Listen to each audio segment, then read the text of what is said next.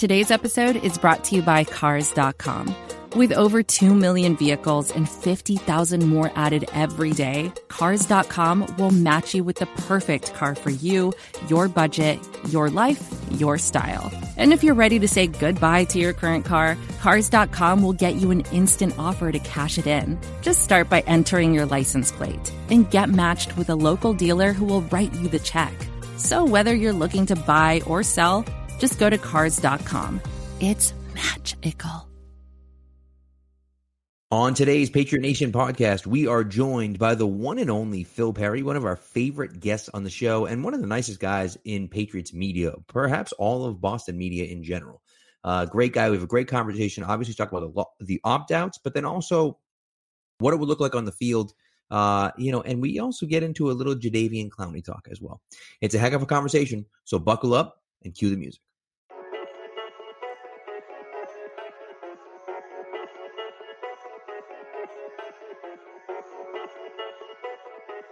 Stack receivers, two to the right. Russell Wilson extends the hands he has. Wilson, quick throw. And it's intercepted! Intercepted by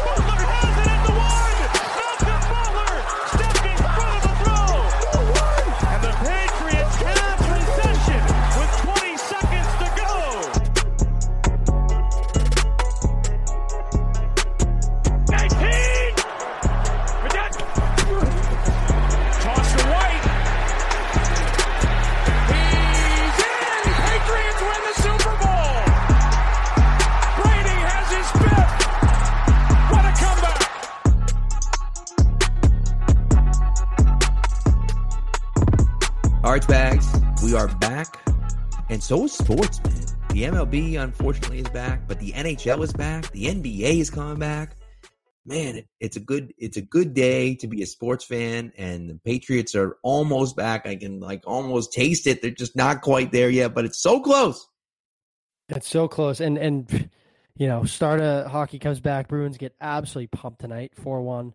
Uh, practice game, no matter what, they'll start Sunday, and yeah, I mean, it's uh, what an incredible job. A little bit off topic, but and obviously the NBA just started tonight. I didn't get a chance to watch, but they've done a phenomenal job too. But given the circumstances of hockey and you know how hard it is to find ice in a building to host that, you know, hats off to them. They've done an incredible job getting this thing Yeah. going. They reported zero positive tests uh, out of like, I think like 4,300 people that were in that you know bubble type of environment. Um, so just uh, hats off to both those organizations, and you know it's unfortunate the NFL can't trend that way. Just I, I think that with the rosters and and and the coaching staffs, it's just it's too hard. You know, you know finding a, a football field and and something of that you know of that venue is tougher. Um, but yeah, I mean, just everything's slowly coming back. Um, you know, I'd love to be, you know, packed in like sardines at, at Gillette Stadium and, and cheering them on. But No unfortunately, we'll have to wait till next year. But beggars can't be choosers Yep. at this point. That's it. That's it. You know, it's just like, hey, here we are. Like, let's just hope.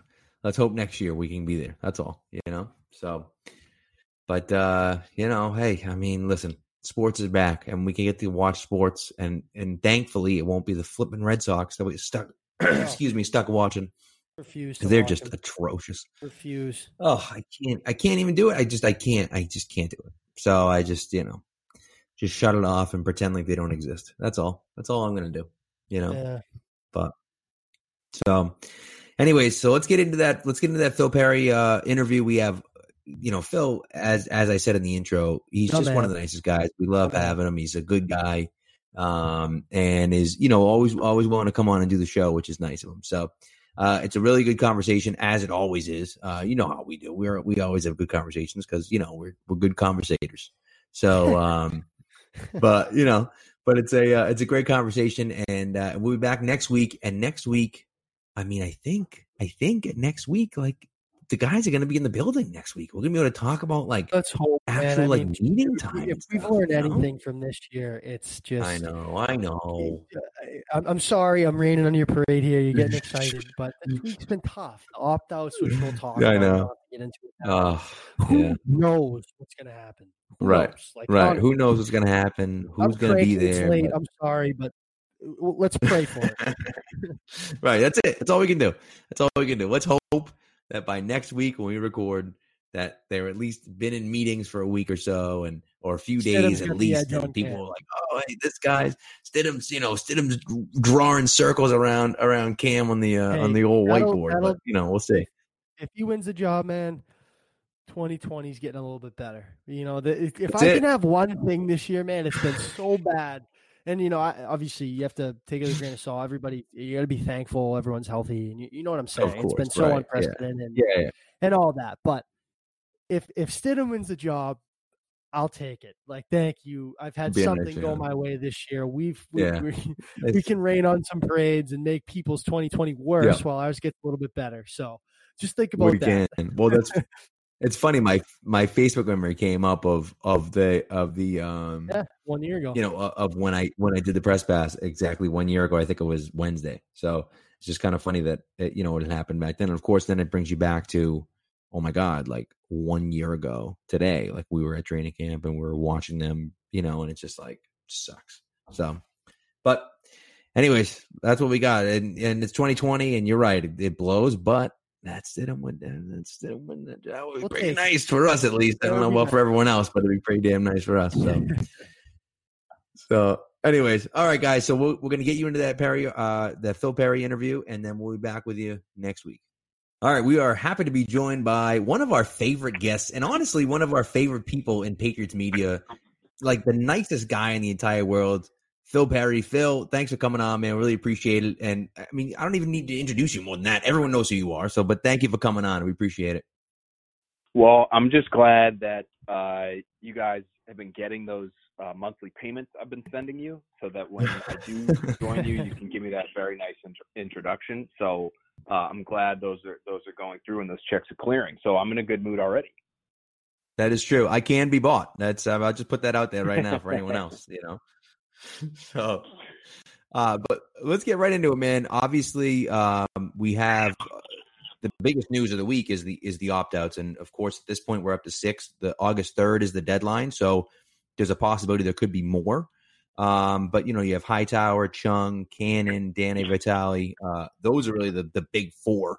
Um, you know, uh, the, listen, that's a decision that they made. I 100% respect it. I think that anyone that doesn't is just being an idiot, to be honest with you. But but let's look on the on the playing on the playing field, right? What type of impact is that going to have on this team? I mean, I you know, I can't imagine. I mean, being without those, certainly the three starters is a big blow. Uh, how big of an issue do you think it is? And and what's the biggest loss do you think out of those four guys, three, four guys? It is significant. There's no question, and uh, I think there's time for more. Uh, unfortunately, if you're a Patriots fan, Yeah. Um, although, like you said, I mean, any of these guys choosing to opt out, whatever their their background is, whatever their life at home is like, it's a valid it's a valid decision. This is a valid choice. This is an unprecedented situation that we're all in.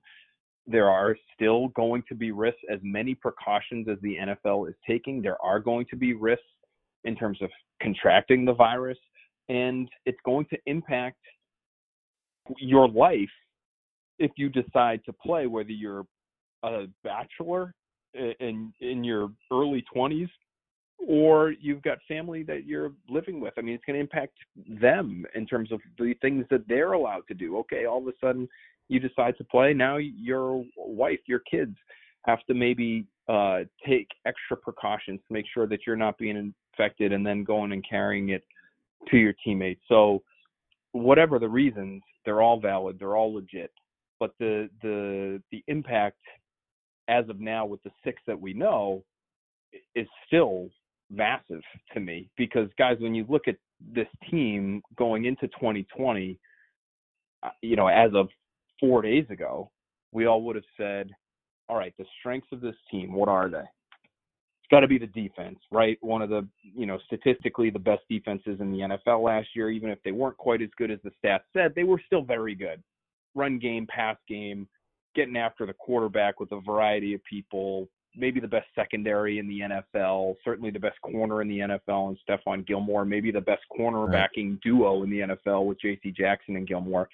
Well, you just lost maybe your most indispensable defender, and I say that knowing Stephon Gilmore is obviously an elite player and he changes what the Patriots can do, but Dont'a Hightower in the middle of that defense is so important, and his impact goes way beyond the box score stats.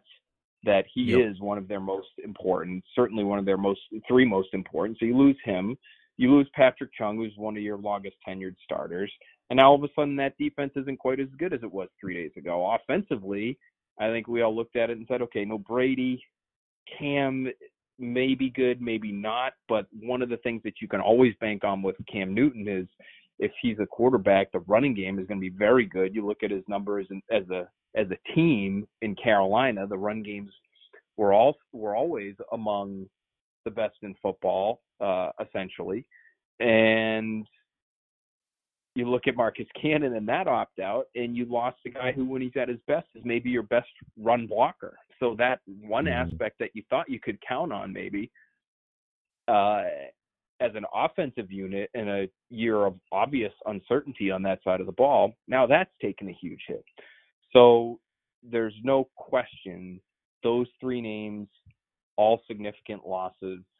Brandon Bolden for the special teams, like that that one they should be able to to handle, I think, though he's very good in that space. Right. So there's four key contributors uh, that are all suddenly gone from your plan for 2020, and it's going to require some real creativity to figure out how to how to fill in for those guys.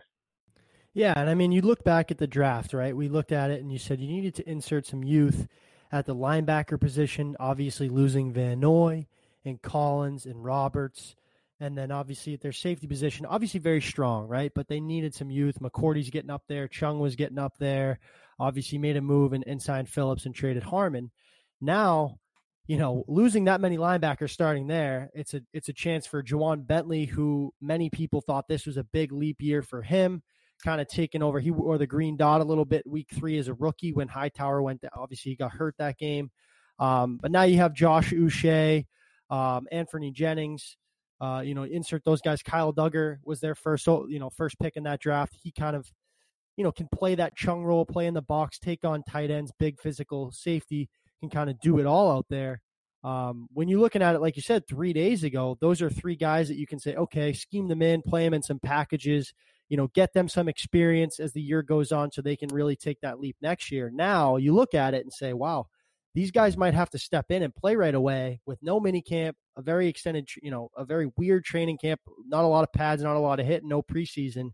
It's a big task for that defense, and those young guys are going to learn pretty quick.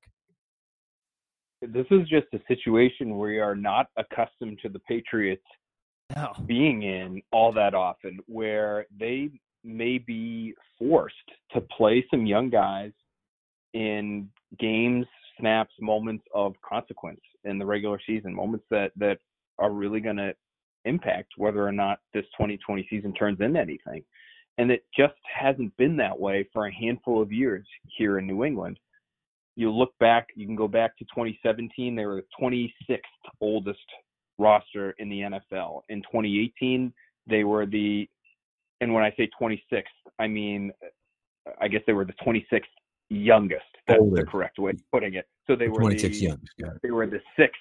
They were the sixth Yeah, six oldest. oldest. In Got it. 2018, they were the third oldest. In 2019, they were the oldest. Going into 2020, they were set before the draft to be the oldest team in the NFL. And you look at how they've spent and how the percentages of their cap have been broken down with vet- low veteran contracts, mid veteran contracts, meaning salary wise, these are guys that are, you know, anywhere from the veteran minimum to, you know, five, six million dollars a year in terms of salary. The Patriots dominated the market when it came to those kinds of contracts over the course of the last couple of years, and they still do. I mean, this is just how they've Right. built, and it's been a smart way to do it, especially when Tom Brady was your quarterback, because it gave you guys that were ready to go right now. You didn't have to spend a lot of time developing young players. You were going to capitalize on Tom Brady's championship window. That's just how how many how many pick swap trades did we see where they brought in a veteran player who ended up coming in and being a contributor? You know, the Trent Brown deal, Right. the Kyle Van Noy, the Jason McCourty, the Danny Shaw, all of these moves. Even They Akeem corner the Ayers, market. right? Yep. Akeem Ayers, Jonathan Casillas. I mean, like, how many Right. mid to late round picks did they just say, you know what, why bother? Because we're a really good team. We're stacked with veterans that are a little bit older, but they're ready to go. They're good right now. We don't have to roll the dice on Yep. these draft picks and and um, lean on them in any sort of significant way outside of three guys. So they drafted they drafted guys 19 players between 2018 and 2019, and from that group, only three have had a season in which they've started five games or more. And it's been Sony Michel, obviously, mm. Isaiah Wynn, Yep. who has been hurt for the majority of his Yeah. first two years here, and N'Keal Harry. And that's it in Yeah. terms of in terms of starts. Wow. Now, Yeah. you know, you want to get into snaps, and you know, Chase Winovich obviously played a role. J.C. Jackson was not a draft pick, but he started a bunch of games, so that counts as like a young player who's contributed. But they just haven't had very many young contributors because it's been hard to Right. crack some of these depth charts. They've been such a veteran team. Well, now the decks are clear to some of these spots. Linebacker is going to be really young. Offensive tackle is going to be really young. Receiver should get younger and should continue to trend that way. Safety might have to get young. I mean, Kyle Dugger, guys, that's a great example of a guy coming from a Division two program, right? That that leap from Division two to the NFL is so massive. I think we all looked at it with and said, literally with no with no NFL training. and uh, and no preseason, no no rookie Yeah. minicamp, no like the guy hasn't even been in the facility yet. So like, or maybe and, you know maybe he has now. I don't know the status of his of his testing, but you got to test. You have to have three negative tests before you're let in the building. So Right. um, he was the perfect candidate, right? Red shirt. You got Patrick Chung ahead of him. Not only do you have Patrick Chung, you have Terrence Brooks, who was here last year and played pretty well when Chung was out, especially in Philly. Helped make Zach Ertz like not a non-factor in that game. He ended up getting his catches, but he was not an important player in that game. You look Right. at where he caught the football there. He, I, I remember writing the story, and I don't want to mess up the stat, but he basically like he didn't catch a football inside of the Patriots 30 yard line that day, I believe is what the stat was. And part of that was because of Terrence Brooks. You have him, you have Adrian Phillips. Okay, Kyle Dugger, take a breather, man. Just just get your feet under you, maybe play some special teams, maybe return some punts for us. Now he might be one injury away from playing real snaps. That's a Right. that's a huge leap for a guy like that. So um you know, for somebody like me, I've talked to you guys about the draft. Like, I love the draft. I love following these young players. I love when they get a chance to contribute. Uh, and so it, is exciting in some ways to say, man, how is Uche gonna gonna try to replace Hightower as a blitzer from the middle? That's something he's really good at. Was is Anfernee Jennings gonna be able to hold the point of attack the way Kyle Van Noy could or Dont'a Hightower could if he was on the edge? Like, I, I love thinking about that stuff. But there's a reason the Patriots have been reluctant to do that over the course of the last Yeah. few years, and it's because it's hard. It's hard for rookies to come in and contribute right away, and yet, and we haven't even talked about the tight ends, but just based on these opt outs, these opt outs have really cleared the way for some of these guys to have to contribute right away, and it's just something we haven't seen very much in New England. No, it's a great point. And you mentioned, you know, Jackson, where it's like there's opportunity for a guy if he shows out and you're like, wow, this guy's really good. He has to play, you know, as opposed to, you know, they he basically forced their hand and was like, he's too good to sit on the bench and not play, you know. Whereas you have guys that, okay, maybe they'll be okay, but there's another guy that can play over them. You know, they're not forced into, um, they're not forced into playing because there's no one else there, you know. And so that's Right. that's been the position they've been in, and they've been comfortable there. So uh, one thing I wanted to ask you about, um, I saw Mike Giardi today alluded to it and didn't really specify, but he did allude to it uh, that Slater's decision prevented a new surge of Patriots opt outs. Have you heard anything about that, or have you maybe you know heard any rumblings about that? About whether you know if Slater had chosen to, of course, Slater said that he's coming in and is going to play, but had Slater chosen to opt out, I know he's a huge leader in the locker room. You know, did you get the sense that other guys would have opted out if he had, but they didn't? I haven't spoken to any players that told me if Slater's done, I'm done. I haven't heard that. Um, maybe others have. I have two thoughts on this uh, because I I saw that tweet as well from Giardi, and he he was pretty emphatic. Like if Slater had Yeah. chosen to to to bail, there were going to be others who followed. Um, and I trust that Mike has has that on good authority. My first thought is though, man, that's putting a lot on Matthew Slater, number one, and I think it's a little bit unfair if that's the case because all of these guys' situations are different.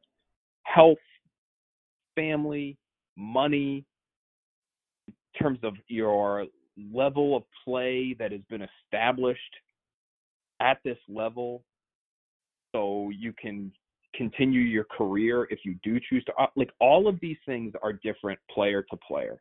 And in my opinion no one player should be looking at any one player especially somebody like Matthew Slater whose situation is vastly different than most other pros in the NFL where the guy has played 10 plus years he's accomplished so much. Like I don't see how for instance if you're Joejuan Williams, you look at Matthew Slater and say, well, whatever Slate says, like I'm, I'm, I'm in. Right. On the Yeah. other hand, I, I, I understand Matthew Slater is one of the most important leaders in that locker room. He is an incredibly smart guy. Number one, he's incredible. He's an incredibly caring teammate. Number two, uh, I think he's really since Jack Easterby's departure, he's he's gone above and beyond in terms of um, maybe offering a little bit even more of himself, you know, from a from an off the field leadership standpoint. And so an incredibly respected guy. He's also he's also married to a physician, so maybe that is is helping teammates uh Yeah. look to him and say, well, he's going to have an informed opinion, maybe more informed than my own. And so, you know, I'm going to trust whatever he thinks is right for him is right for me too. But again, I come back to that and I say it's you have to be able these guys are all grown ups, you know, uh Right. even if they're they're 23, 24 years old and first or second, you know, like I- would hope that they're all thinking for themselves on this one. Um, and I can tell you too, Matthew Slater is, has nothing but respect for the guys that have opted out. He's mm-hmm. going to do nothing but support those guys fully. And I believe wholeheartedly that he would feel the same way if anyone chose to opt out in this window that remains open. And I think it I think it's going to extend even longer than we thought, guys. We thought it was going to be the first couple days in August that was going to be the cut down day. Until the CBA, this final piece of the CBA is officially signed off on, that's going to start a seven day window players can continue to make this choice. But what's weird about this now is obviously players are starting to show up to their facilities. They're getting tested. Uh, if they get the negatives that they need, they're going to be reporting to the facility. It's just what's unfortunate now for the players is that it looks like they're going to be faced, some of them who are who still might be on the fence. Some of them are going to be faced with making the decision, am I going to go or am I not, without having the CBA fully every T, every I crossed and dotted Right. on the on the collective bargaining agreement changes. So um, hopefully they they finish that soon. That seven day window opens, and and guys have the time they need to make the decision they feel is right for them. But again, I man, I- that's putting a lot of Matthew Slater. If uh, if if there are a handful of guys in there that are just saying, "I'm with you, whatever you decide, man," because uh, Right. if he decides to play, he's comfortable with that decision for himself and his family. But now, if one of these other guys ends up going and getting sick, now that's somehow on Matthew Slater. Like that, that doesn't feel right for me. So these guys got to be just be able to decide for themselves. For sure. And and obviously with those opt outs comes cap space, which is crazy. Last week or last month they had, as Brian Phillips said to us, like a week's worth of taxes at Gillette Stadium in, in cap space. It was like what, like two hundred grand? And now they're well over twenty four million. And obviously with losing some big pieces on defense, there's a pretty imposing name, Jadeveon Clowney out there. Um, you know, obviously you can kind of swirl that around and, and that possibility now with that cap space and that much flexibility hey, it's late, camp is, you know, about to start. You can get them on that, you know, like type of deal, maybe not as cheap, but like a type of deal that you got Cam Newton on. I personally don't see it just from a you know a football standpoint and and how late it is. But I guess anything's possible. No one really saw the Cam Newton thing coming. Is there any possibility that Jadeveon Clowney is a New England Patriot and, and can contribute here in 2020? Well, the reason no one saw Cam Newton coming was because no one assumed Cam Newton would be willing to take uh, basically yeah. what one seventh of what Marcus Mariota got to be the backup to Derek Carr. Like, Insane. who- like And who Philip in their right mind going into this off season thought that that was a realistic possibility? Nobody.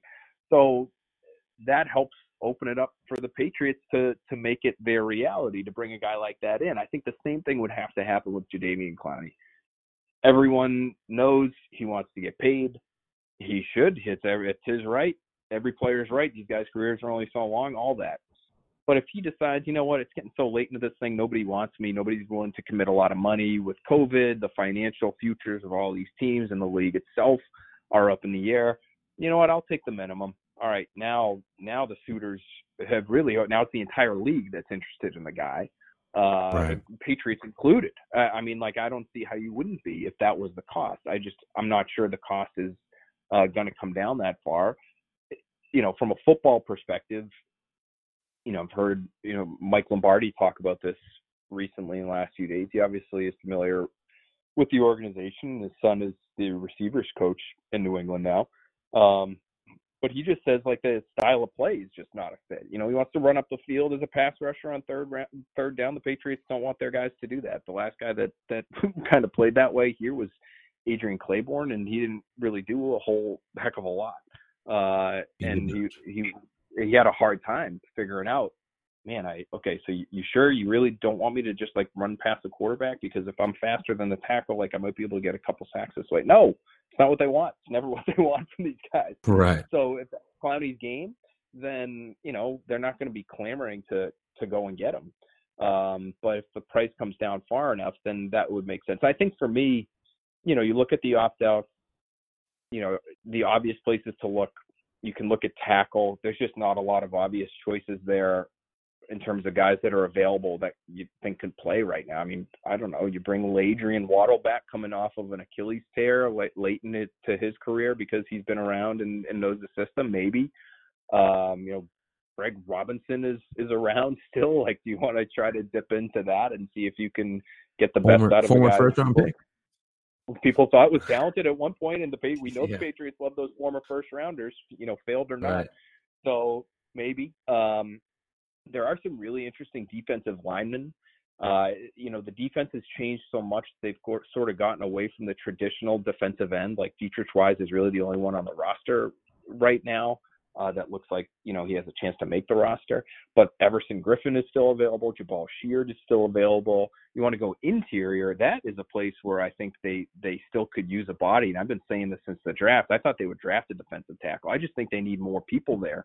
Uh, they got run over against Baltimore. They got run over against Tennessee. These are teams you're going to be competing with again. You got to be able to stop the run. They had trouble with that at times. I know you're not going to necessarily have you know a lot of snaps every game where you've got three defensive tackles with even 20 snaps or more. But I think you need one more guy. Marcell Dareus is still out there. Like he's another, you know, talented guy, former first round pick, like still available. Uh, Jarran Reed, Yeah. former Seahawk, is a little bit lighter guy, might be more too much of a one gapping, penetrating type of player um, for the Belichick system, but he's still available. You know, Snacks Harrison is still. I talk about stopping the run. Very few defensive tackles Yeah. has been as have been as good at stopping the run as Damon uh, Harrison the last few years. So those are a couple names that it wouldn't surprise me if you know. Uh, it, wouldn't it be like the ultimate Patriots thing? They lose a safety, a linebacker, and an offensive tackle. And they have all this this money lying around, and they go out and they sign two 330 pound defensive tackles. Yeah. Like that just would be the Patriots to a T. completely yeah everyone be like Belichick's so stupid what is he doing you know and it's just like yeah eh, this is what we need okay we'll go out and get this guy you know but So- yeah it's gonna be it's gonna be really interesting to kind of see what happens i mean i just i don't know Uh, hightower to me is just such a massive loss and, and we talk uh, spags because of the alluded to it. losses. You know, like he he's the Right. he's the you know he's the one who gets it all going, and Now Yeah. you're asking a lot from Bentley and Winovich. And not to cut you off, I just wanted to. get No, no, in. yeah. I mean, it's tough. Like you have so much turnover at that position, and an important position, especially in their system. And now, given the circumstances, you got a lot on Ja'Whaun Bentley's plate, who hasn't really played consistently a lot eh, since he's came into the league. Obviously, had the injury and was and was high, and didn't really see much time last year because of the emergence of of Collins. Yeah. Yeah, I just I think it's one of these things where and you try to in your mind figure out who the one for one fit is because the Patriots are usually really good at when they let somebody go, okay, this player is going to come in and play this role and he's going to be the next this guy, whoever that guy Yeah. was. And sometimes it works out, sometimes it doesn't. Sometimes they change the entire defense. Like uh, you know, they brought in Michael Bennett after they lost Trey Flowers, but they had so many talented linebackers that they also brought in that offseason. They basically went from a 4-3 to a 3-4 and and Michael Bennett became obsolete because he, he wasn't a 3-4 end uh and you know they needed interior pass rushers but they he just wasn't doing what they wanted in the same way somebody like Adam Butler was, and it, it so it wasn't a good fit. It was, a, you know, I think Deatrich Wise is still sort of like a scheme misfit. So anyway, but so like we were Yeah. thinking about these one for one subs, and there's just no one for one sub for Dont'a Hightower. There just isn't, not on this roster. Right. Uh, Like I guess it's Right. I guess it's Ja'Whaun Bentley, but he's just not going to give you the same sort of things. I the way I looked at it coming in, guys, was man, can Chase Winovich be Kyle Van Noy? Because if he can, that's great. I, I don't know if he can. I don't know if he can hold up against the run the way Van Noy could. He's just a little. you know, people that I've spoken to. You know, uh, you look at Winovich. He's a little thin. Like he's just not as thick as some of these guys that they've had kind of on the edge of the defense. But maybe he's done a lot of work this offseason and he's put on a little bit of weight you know, in the lower body, and and he's going to be able to anchor a little bit better, and he's going to be a three down player for them.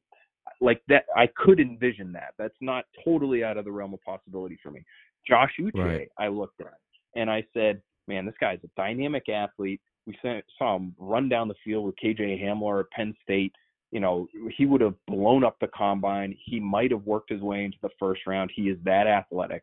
He's a little bit light. Is he going to be really stout against the run? No but you're going to blitz him, play him on the edge a little bit, play him in coverage a little bit. To me, I looked at that and I said, all right, it's not totally out of the realm of possibility that you could at least play him in the Collins role and get some mm-hmm. production out of him. It doesn't mean he's going to be as good as Jamie Collins was last year, but that's not that's not an otherworldly ask based on Uche's Right. physical skill set. They're both such impressive athletes. So okay, now you got two replacements down now you're without Hightower. Now it's like, goodness, uh, you know, can we get three guys that can that can somehow combine their powers and and be Dont'a Hightower because they just don't have that guy right now. Like I think Bentley might be able to give them a percentage of what Hightower gave them against the run, but Hightower is such a force in that regard, and he's just so smart. Like part of his value is getting guys in the right gaps before the snap, and that sounds so. yeah, That sounds like such a uh, a football nerd kind of thing, but it, it's it's so important. And you see him talking to people like Lawrence Guy or Adam Butler right before the snap, or give him a little tap on the ass, and all they do is move Yep. from the inside shoulder to the outside shoulder of the guard or the center, and that's enough to to ruin a run play for an opposing team. Um, obviously, he's he's just a, a force. He's so powerful Right. at the point of attack. Like individually, he's a great run defender too, but he's a really important team he, cog in the team run defense that there's nobody on the roster, in my opinion, that that can replace what he gave them. Right. And that's you know, the thing is, right, Belichick calls him Mr. February, right? He just he comes up, he has a knack of making for making those big plays. And again, it's a lot of times it's, you know, his his ability to kind of see the field and understand what's going on. And and again, like you said, yeah, you don't see that. I mean, obviously you see it when you're watching it, but it doesn't show up in the box score that he moved Lawrence Guy over from a three technique to a two technique and that and that, you know, stuffed the run when it when there would have been a gap there. You know, it's just like that stuff that you don't see outside of when you're watching film, you know, and that's something that I think people that don't understand the game and don't and just look at the box score afterwards or just are casual fans don't understand the impact that Hightower has on the defense on a day. I was talking to my cousin who said who's like he's like, Yeah, people like, Oh yeah, Hightower, like whatever, he's fine. And he's like, No, you don't understand. Like Hightower's like one of the best players on the team. Like you can't lose that guy. And so it's just not, but you don't, it doesn't show up. You know, it just doesn't show up outside of the box score a lot of times because that's just the type of guy he is, you know. And so and Belichick always values those super smart athletic guys anyways, you know, the the more cerebral guys that understand the game so. That's why he's always loved McCourty. You know, and so losing him is a challenge. I was very I'm still very nervous about the two McCourtys. They've gone back and forth about, you know, whether they think it's safe to play and whether they think they can get the season going and stuff. You lose those you lose those two guys and I mean, we're in a whole heap of trouble if that's if that's what happens. Obviously, on the field, you know, again, it's like we don't have to preface it, but you know, you, say keep saying over and over again. Obviously, whatever they choose to do is is their choice, and and you can't fault them for that. But like, if we lose those two guys on the field, I mean, defense is just is completely shot. It would be massive. It would, and I, you know, I think um, there are obviously guys that are going to think through this thing really hard. Um, I think one of the things that makes it probably a really hard decision for them, just knowing them a little bit, uh, knowing Matthew Slater a little bit, is that you know they understand the the role that they play on their team too, and and their leadership and how important it is to the the overall operation. Um, you know, Devin McCourty uh, you know, Jason McCourty too. He had his option picked up, but Devin just signed a free agent contract. Matthew Slater just signed a free agent contract. Do they feel, you know, I I know for a fact that they would weigh any family concerns over, you know, a decision right. to play football or not. But as they should, you know, I, yeah. they're also, I'm, you know, there's also a, a loyalty piece to it too that I'm sure they're considering. So, um, and on the field, there's no question if if that were to happen, if you were to lose Hightower, and you know, let's talk about all the guys that lost in free agency. Uh, so if it's Van Noy, Collins, Hightower, Jason McCourty, Devin McCourty, and Patrick Chung, I mean that's oh, that's more than half of your that's more than half of your starting defense from from right. you know the last two years. So it's a it would be a massive hit, and it would be up to Bill Belichick Steve Belichick, Jerod Mayo, um, you know, to those guys to come up with with some kind of plan to make it work. And I, I, I think just what would make it so hard is that their defense the last few years has been structured in such a way that they are telling their opponents, we're better for you. We're better than you. We are better than you man for man. We've got 11, you've got 11. We like our 11 better than yours. And specifically, we know that you have five eligible receivers. We're going to rush four, maybe even just three at times. Uh, you know, depending on who you have, we're going to double your best guy, and then we're going to go one for one the rest of the way across the board. And we love our guys, and so we're gonna we're gonna win those matchups. It makes it a lot harder to say one for one matchup right. for matchup. We're better than you now when when you lose that much experience on that side of the ball. Yeah. All right. One final question, then we'll get you out of here. Uh, just as we are talking about that, just kind of brought something to my to my uh, head that I had been thinking about, and I wanted to ask you: When do you think the NFL would step in, like opt out wise? When do you think the NFL would have to then take a step back and be like, "Whoa, okay, like this is a lot, right?" You have Damien Williams, you have Chung, you have Hightower, but you don't really have a ton of big names that are opting out you know, at what point, you know, you talk about them. I mean, you look at what the Patriots lost, you know, on defense, and obviously some of them, some of them were to free agencies or trade, you know, with Harmon. But at what point do you think the NFL would have to step in and say, like, okay, like we have to do something else because we can't have all these guys opting out. Um, so we have to figure something out. We have to figure something else out. I, you know what? I really don't think that that will happen. I just, and I don't know if it's because I don't think there will be that many opt outs that they'll be faced with that. You know, this was a the the players union was part of this this was a you know, I hesitate to call this a negotiation, what the league went through to get the protocols squared away and get the opt outs into place and amend the CBA, but that's what it was. It was a negotiation. It's about money. It's obviously about everybody's health and weighing the, the risk versus the reward, but money was a was a factor here, and so this was a negotiation between those two sides, and I think it was a pretty amicable one, obviously based uh you know relative to some of the others that we've seen between these two sides over the years.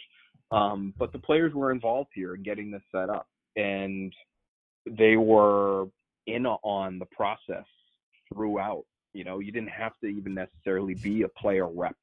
Uh, you didn't have to be part of the, you know, the the executive um, committee to to be in on how this was developing. This this was right. pretty open, and so I don't think you're just gonna you're there are gonna be that many opt outs that the league would step in and say something. To me, the question is, and this is based off of some of what we're seeing from Major League Baseball, but like what are the protocols in place for when an offensive lineman gets COVID and tests positive and maybe starts to show symptoms? Do you have to quarantine all of the other offensive linemen that maybe practiced with him for a day or two for 10 to 14 days? Did, did those guys have to take, uh, is it just a question of making sure those guys get tested, and as long as they test negative twice, they're they're good to go and they're back in.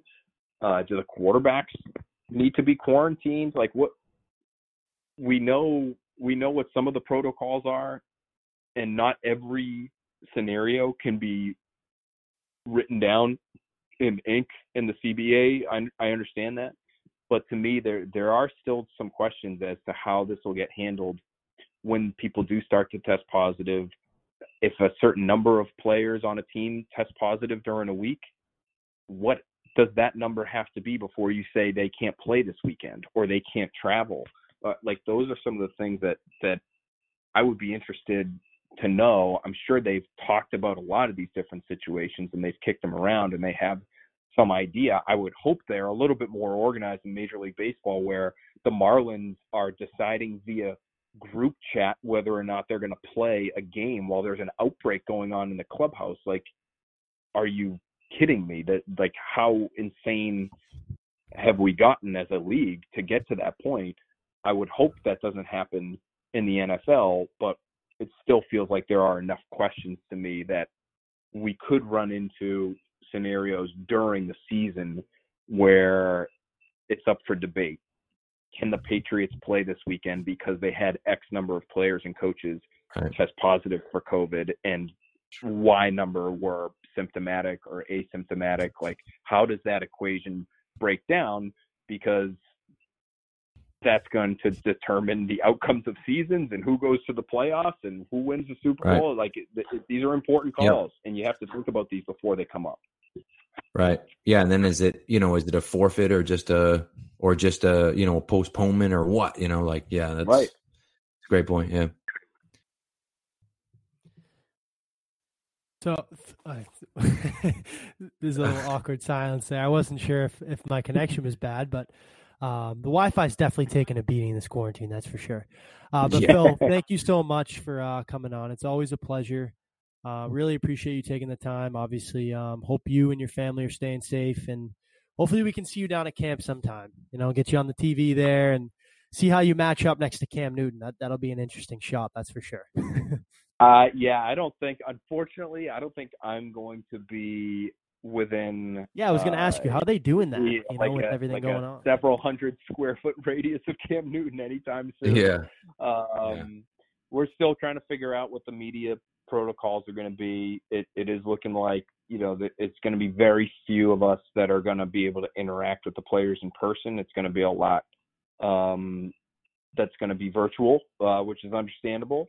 But hopefully, we'll be able mm-hmm. to see you know plenty of these practices um, as they as they play out, and we'll be able to relay to everybody what we see because that's what people want to know. I mean, this is going to be a weird camp. It's not going to be like any other year where you, as a fan, you could show up for free, get a few autographs, right. what the offense is looking like, see who's taking reps with whom. Like that's going to be on us and us alone, and we try to do as as detailed a job as we can to to bring you those those nuggets. But this year, it's going to be uh, more important than ever, just to be uh, like an accurate set of eyes on the thing and and trying to track where certain position groups are trending and obviously how the quarterbacks are performing and all of that. So this will be uh, it's going to be a weird camp, no doubt about it. Um,